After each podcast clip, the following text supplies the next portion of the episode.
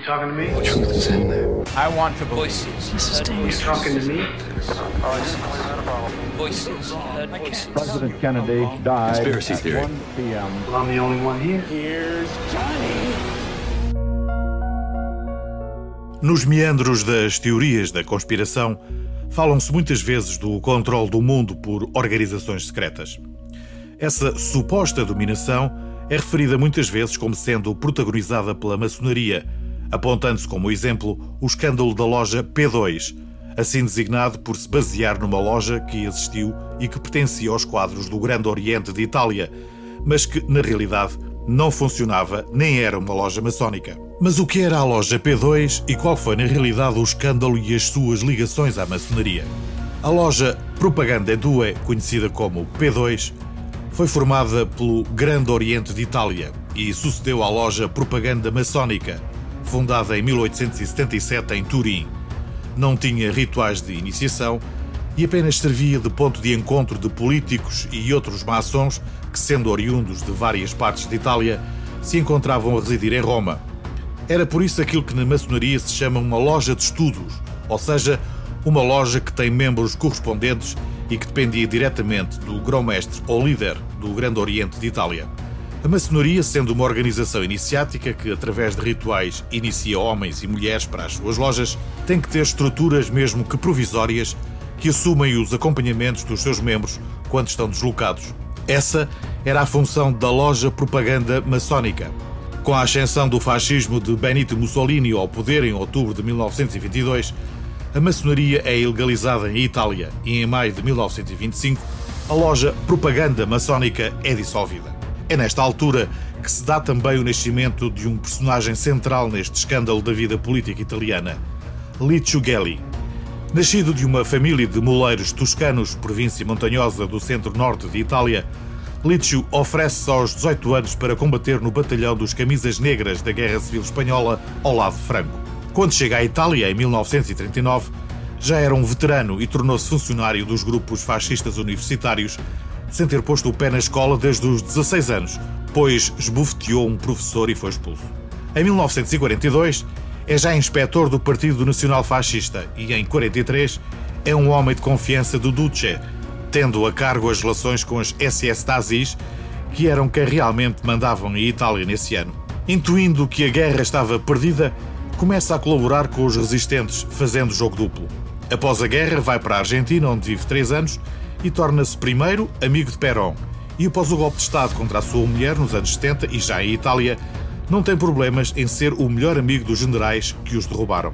Em 1948, adere ao movimento social italiano, um pequeno partido neofascista, e a 6 de novembro de 1963 é iniciado na loja de Gian Domenico Ramagnosi, em Roma. Por esses tempos, Licio Gelli era já o diretor comercial da Permaflex, uma fábrica de colchões, especula-se que foi através deste cargo que criou uma rede muito influente em várias esferas da vida política e social italiana. Não se sabe ao certo quando entra na loja P2, mas sabe-se que a partir de 1971, Licio Gelli é já secretário desta loja, nomeado pelo então grão-mestre do Grande Oriente de Itália, o médico e político socialista Lino Salvini. De referir uma vez mais que se tratava de uma loja que não fazia iniciações e era apenas para deslocados. A partir de 1971, Licio Gelli consegue inscrever em menos de 3 anos quase mil pessoas, os quais são divididos em 17 células fechadas. De salientar que, na sua maioria, esses membros nunca tinham estado em Roma e nunca tinham frequentado uma loja maçónica. Nenhum deles foi sequer iniciado como maçom ou teve autorização do grão-mestre ou do Grande Oriente de Itália para o ser. O venerável mestre da loja P2 aproveita-se assim de uma prerrogativa do grão-mestre que não lhe foi atribuída para iniciar por comunicação, criando uma rede de interesses. Entre os seus membros, contavam-se, quando rebentou o escândalo que a desmantelou, três membros do governo, incluindo o Ministro da Justiça, vários ex-primeiros-ministros, como Giulio Andreotti, que exerceu o cargo entre 1972 e 73, e novamente entre 76 e 79, 43 membros do Parlamento, incluindo Silvio Berlusconi, 54 altos executivos do Serviço Público, 183 oficiais das Forças Naval Terrestre e Aérea, incluindo 30 generais e 8 almirantes, De entre eles, o próprio comandante das Forças Armadas, ainda 19 juízes, advogados, magistrados do Ministério Público, chefes da polícia, poderosos banqueiros, proprietários de jornais, editores e jornalistas, incluindo o editor do maior jornal do país, Il Corriere della Sera, e ainda 58 professores universitários, líderes de diversos partidos políticos, excluindo do Partido Comunista Italiano, diretores dos três principais serviços de inteligência do país e ainda alguns políticos e generais da Argentina. Todos estes homens, de acordo com os documentos apreendidos, juraram obediência a Licio Gelli e estavam prontos a responder às suas ordens. Através de testemunhos em tribunal, sabe-se que este plano de inscrever à revelia pessoas influentes foi idealizado em dezembro de 1969, num encontro promovido no escritório de Roma do conde Umberto Ortalini, o embaixador da Ordem de Malta para o Uruguai, que era na época um dos membros efetivos da loja P2. Foi nessa reunião que foi montado o esquema e avançados os nomes dos tais 17 dirigentes dessas células, que incluíam, entre outros, o próprio Umberto Ortalini, Licio Gelli, Roberto Calvi e Michele Sindona. E agora vamos aos factos. Em 1976, num processo que teve o seu início dois anos antes, a loja P2 foi expulsa do Grande Oriente Italiano.